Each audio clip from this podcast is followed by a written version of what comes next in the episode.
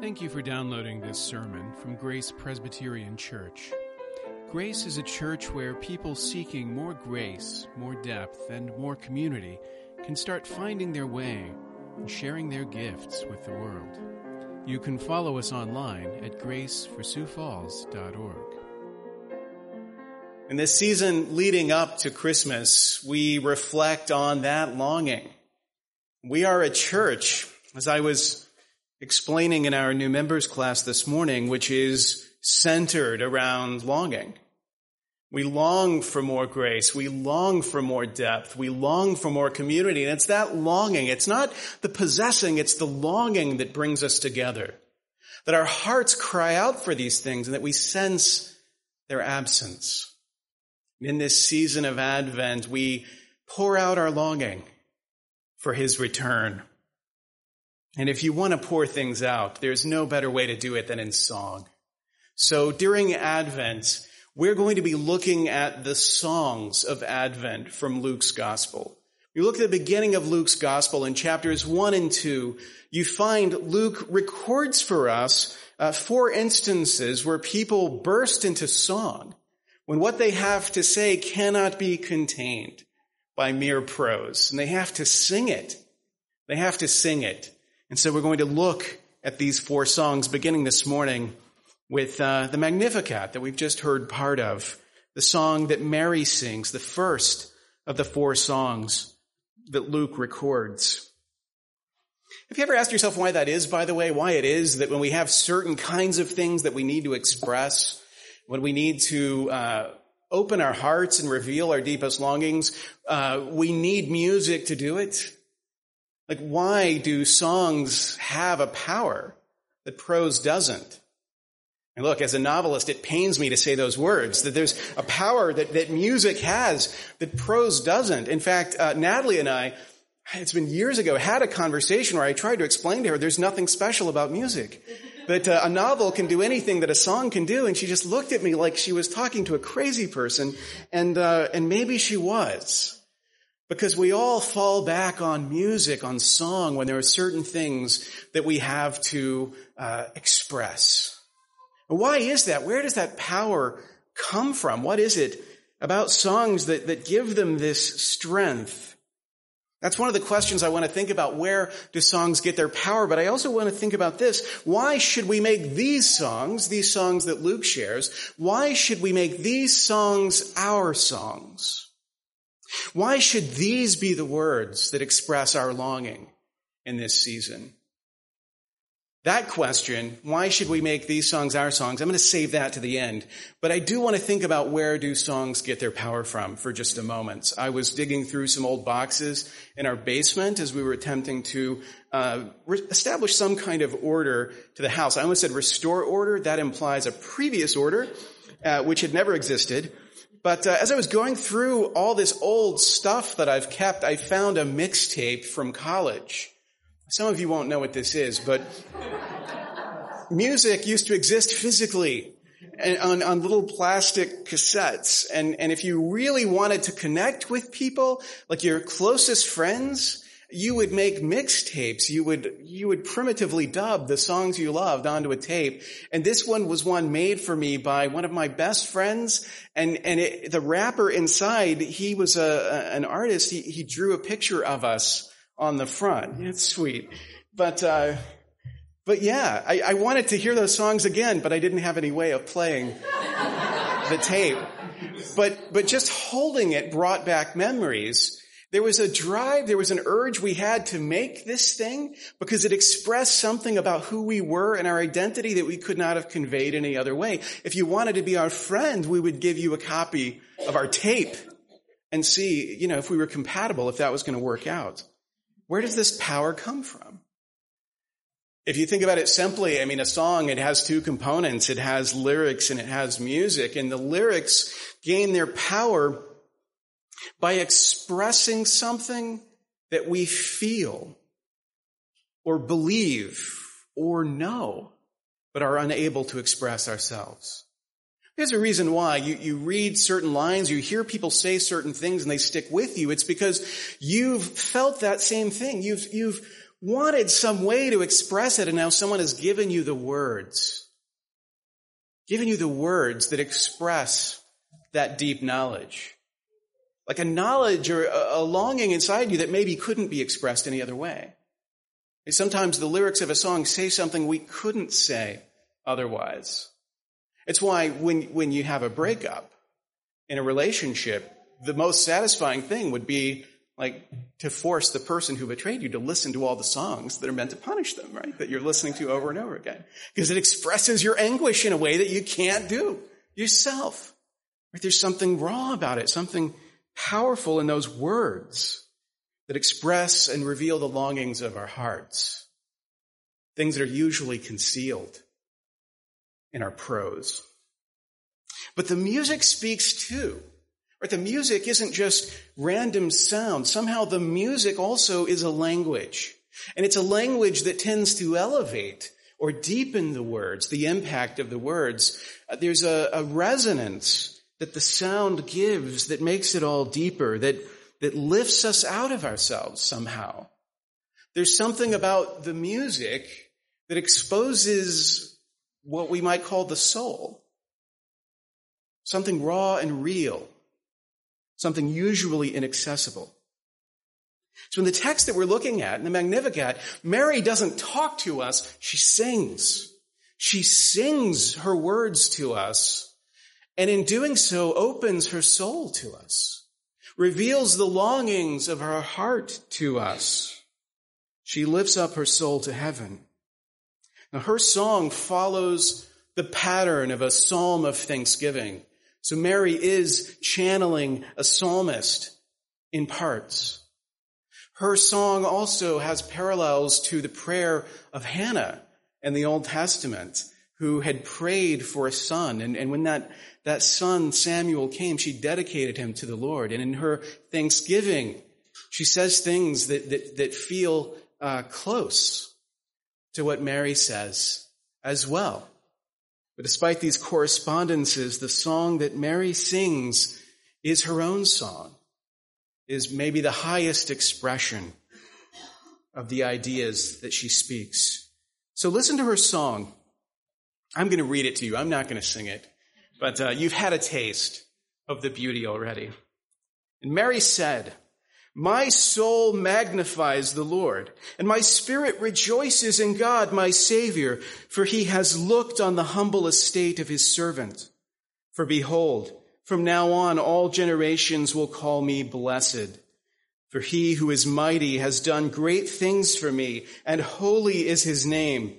And his mercy is for those who fear him from generation to generation. He has shown strength with his arm. He has scattered the proud in the thoughts of their hearts. He has brought down the mighty from their thrones and exalted those of humble estate. He has filled the hungry with good things and the rich he has sent away empty. He has helped his servant Israel in remembrance of his mercy as he spoke to our fathers, to Abraham and to his offspring forever. Where does the song come from? In opera or in musical theater, you know where songs come from. Uh, the, the characters, their hearts are overflowing. They, they simply cannot not sing at that moment.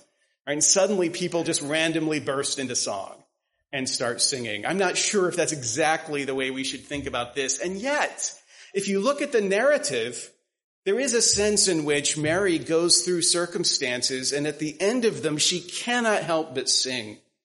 So the way Luke tells the story, we go through several incidents. First, there's uh, what we call the Annunciation, the announcement that the angel Gabriel makes to her that Christ will come, that she will bear the Son of God. He will be her child. The Son of God will be her son as well. And then after that, there's the visitation where she goes to her uh, kinswoman Elizabeth and stays with her for a while. And what happens in those two events, uh, they set the scene. They introduce the material that Mary has to meditate on. We know from later in Luke's gospel that Mary ponders things in her heart. The things that happen around her are not lost on her. They make a deep impression. She meditates on all of this You can see how the events that unfolded in Luke's gospel would have had that effect. The Annunciation, an angel comes to her and tells her to expect this impossible thing that she will give birth to the promised one. She says, How can this be? I'm a virgin. How is that possible? And the angel says, Don't worry about it. The Holy Spirit is going to take care of it. It's going to happen. This will be done. You will give birth to the heir of David, who will sit on the eternal throne of David. That's a lot to take in. It's a lot to have to process in the moment, but she receives it faithfully. She says, let it be. What you've said, let it be so. He actually goes further than that. After she's asked the obvious question, like, how could this happen? And he's answered the question, he goes one further and says, guess what? God has already started doing impossible things that you don't even know about. Because six months ago, your kinswoman Elizabeth, who's barren, who cannot have children, she conceived. And she will bear witness, uh, she will bear, not witness, she will bear literally uh, John the Baptist, the prophet who will make the way of the Lord known. Like this is already taking place. Like Mary is discovering events that have already been set in motion and now is being told the part that she will play in them. And it's all so much to take in but she faithfully receives it.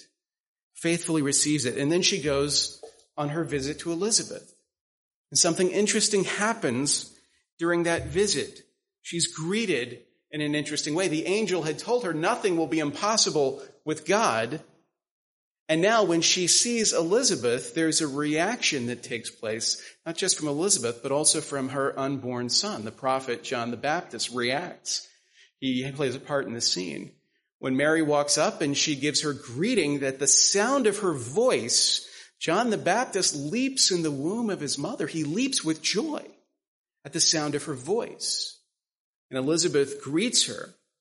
And Elizabeth says, Blessed are you among women, and blessed is the fruit of your womb. She refers to Mary as the mother of my Lord.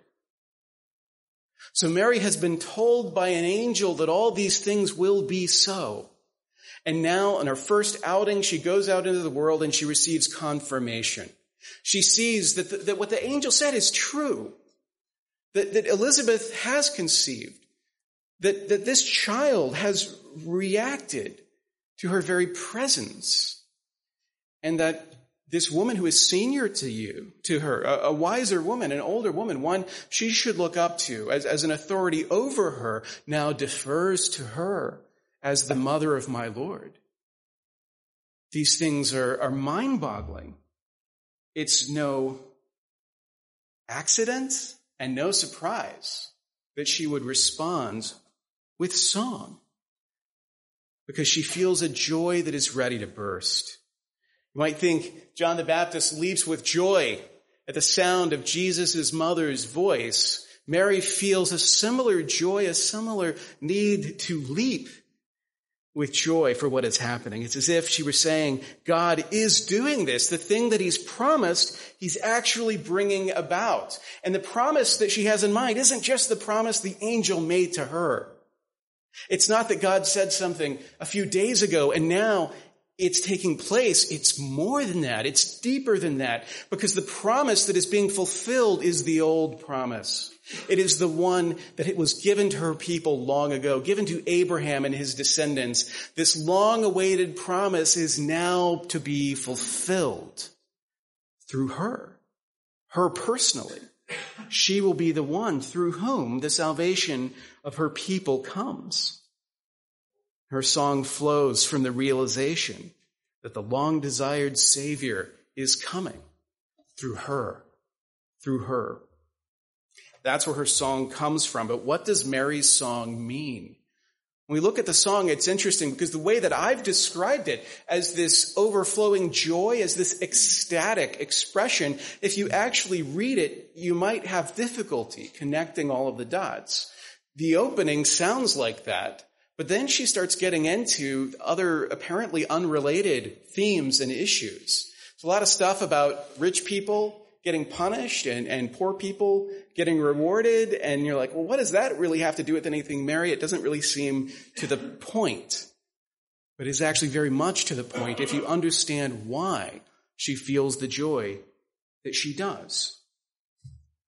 My soul magnifies the Lord, she says.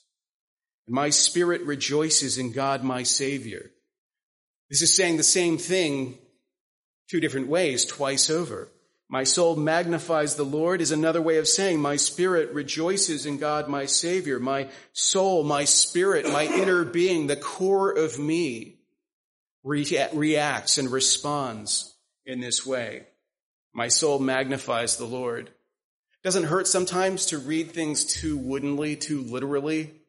Uh, when I was looking at this passage, my soul magnifies the Lord. I had just had an interesting uh, interaction with a friend of mine who I, I, because he was getting older, I gave him a magnifier that would allow him to read small print, and it felt good to give a friend of yours an old age product that you yourself did not need.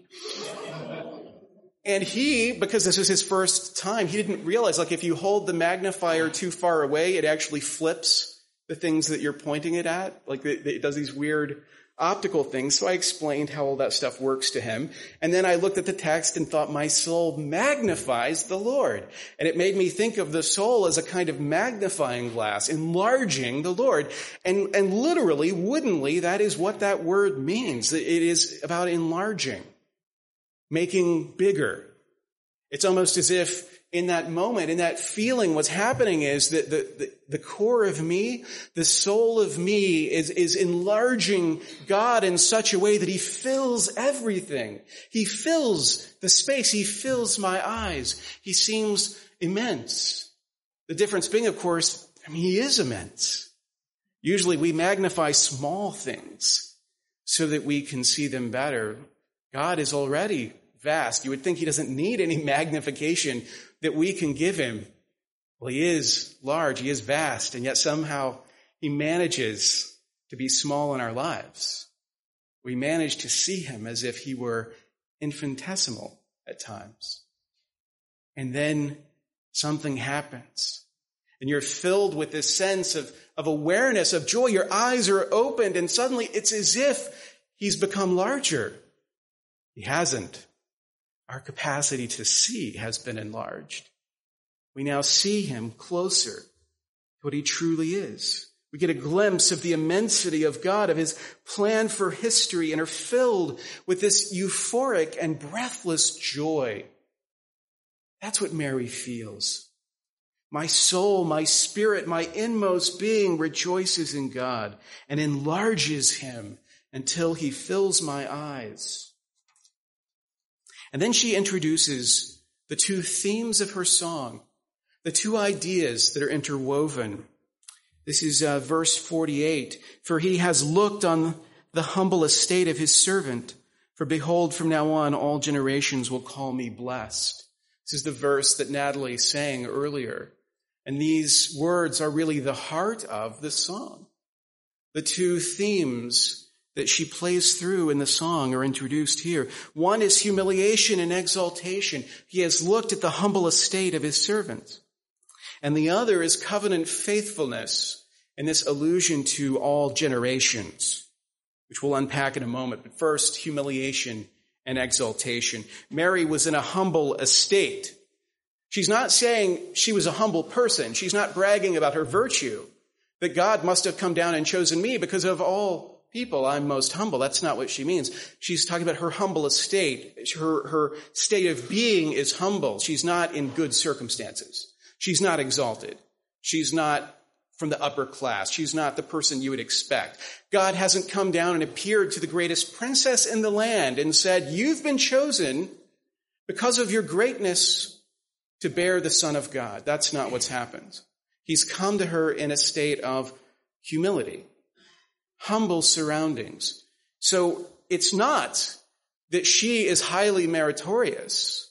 It is, as we've sung, that she is highly favored. That's different. She sees in herself humble circumstances. And she's been blessed. Blessed. It's not a virtue that's been recognized, it's a gift that has been given. A gift that has been given, and through that gift, a gift will be given to the world. Now, whenever in scripture you see this humiliation and exaltation being played out, you should understand that this is one of the ways the Bible has of talking about the power, the gracious power of God and our dependence upon it. The point is, these things demonstrate that it's the grace of God and not our own strength that is the source of all good things. So constantly in scripture, you will see the humble elevated and the proud brought low in order to demonstrate that all the good that we have comes not from ourselves, not from our own strength or merit, but from God. That's the point of that comparison. Whenever you see God humbling the proud and the mighty or elevating the poor and the hungry, think it's grace, not strength it is grace, not strength. God humbles the proud and the mighty. Mary sings, He has shown strength with His arm. He has scattered the proud in the thoughts of their heart. In the thoughts of their heart, they were proud on the inside. They felt good about themselves on the inside. And God uses His strength to scatter them. Those who inwardly rely on their own strength, God confounds. He scatters. Then Mary says, He has brought down the mighty from their thrones and exalted those of humble estate. Now, the point here isn't that the ones on the thrones don't deserve to rule. It's, it's the weak and the poor who deserve to rule. And so God has, has emptied the throne so the people who deserve them can have them. That's not what she's saying. The point is that the people who end up on the thrones do not deserve them. They do not deserve them. They do not sit on the throne where they've been placed because of their strength or their virtue. They sit on the throne because God placed them there by His strength. And it is the only way to sit a throne without being toppled. Those who rule by their own power, God deposes. Only those who rule by God's power are exalted. So he humbles the proud. He knocks the mighty off their thrones, but he also elevates the poor and the hungry. Mary says he has filled the hungry with good things and the rich he has sent away empty. I hope you're not feeling sorry for the poor rich people. Nobody should have to starve. That's not the point. The point isn't that rich people are going to starve. The point is that those who cannot feed themselves are fed by God, and those who think they have the strength go hungry. Because again, all that we have, we have from God. All that we have, we have from God. We are fed by God's grace, not by our own strength. In other words, as Mary says in verse 49, for he who is mighty has done great things for me, and holy is his name. Mary sings here as an individual. She sings as a woman and as a mother, but she doesn't sing as only those things. She is those things, but not only those things, because she speaks here for all of us. Mary speaks for Israel when she speaks these words. She sings a song on behalf of us all because the Bible says the people of humble estates are the children of Israel. Those are the people surrounded by strong enemies. Those are the ones that God has elevated despite their lack of strength. And He's done it for His own glory. He's done it so that He might be magnified in the eyes of all people. So Mary here finds a voice and speaks for us all. Not just of humiliation and exaltation, but also of that second theme, covenant faithfulness. And in her song, Mary shows herself to be, if you'll pardon the uh, anachronism, a pretty good covenant theologian. Mary understands her covenant theology pretty well. All this reference to generations is interesting. Mary takes a long view, a historic view of what's happening. It's not all about her. She's not just excited because she's going to have a baby and that baby is going to be really special. She's excited about what that child means for all generations. From now on, all generations will call me blessed, she says. And she's not bragging. She's not saying, hey, guess what? From now on, everybody's going to have to call me blessed, no matter who they are. That's not the point. It's that through her, all generations will have cause for praise. Everyone will have a reason to give thanks because of the gift given to her. We often have a privatized and very individualistic view of what God is doing in the world. It's all about us. It's all about our salvation. Right? The faith is whatever it is to us. Our relationship with Jesus Christ, that personal and private thing. But here, Mary isn't taking this, this narrow view. She has a vast view of the work of God throughout history. She takes a covenantal view of what God is doing. And his mercy, she says, is for those who fear him from generation to generation. Mary demonstrates she has what we might call a covenant memory. This isn't just about me or just for me. It is for us. It is for the people who have gone before and those who will come in the future from generation to generation. God has kept faith with his people. He has helped his servant Israel, she says, in remembrance of his mercy as he spoke to our fathers, to Abraham, and to his offspring forever. I've said this again and again, but when you see words like that in remembrance of his mercy, that's covenant language. When the Bible talks about remembering, do this in remembrance of me. Remember the Sabbath to keep it holy. These are covenant recognitions. God, we're told, when Israel is in captivity in Egypt, that God at a certain point remembered his promise that he had made, which doesn't sit easily with the idea of an all-knowing God. You're like, how did he forget? That's not the point. It's not that he forgot and needed to remember. It's that this idea of memory is how that long sustained generation after generation covenant is invoked. That there's a memory, there's a commitment that stretches back ages. When the uh, Allied troops landed in France, began to drive the Nazis back in 1944, General Eisenhower proclaimed these very obscure words to the French. He said, Lafayette, we have come. You're thinking, okay, well, we're not all history nerds. We don't know what you mean, Eisenhower. What he meant was, that the Americans wouldn't have had their revolution and their independence had it not been for the support of the French, embodied by the Marquis de Lafayette, who is this little uh, young Frenchman who is a protege of George Washington's. And so, years later, generations later, generation after generation, when those who had helped us needed help, Eisenhower says, we're now answering the call. It's like in the second Lord of the Rings movie, The Twin Towers. When all the men are concerned that they'll have to face the orcs alone, and then at the last moment, the elves march in, and they're good at marching really precisely. And the leader of the elves says, we made a commitment long ago. We're here to honor it. They made a covenant, in other words. Keep it. Now, if General Eisenhower and the elves can keep their promises, can't the God of the universe? Can't the God of the universe keep his promises? It's not an accident that at the beginning of the New Testament, Mary goes back to the book of Genesis to understand what's happening to her. says, this is the promise that was made to Abraham. This is the promise that was made in the book of Genesis at the very beginning of the story, now being fulfilled in our lifetimes. Of course she sang. of course she felt joy. God had promised to save, and now he was keeping that promise by sending Christ into the world. That's what our song means, but why should it be our song? Why should we make this song our song? It's interesting, I think the apostle Paul could have easily sung this song.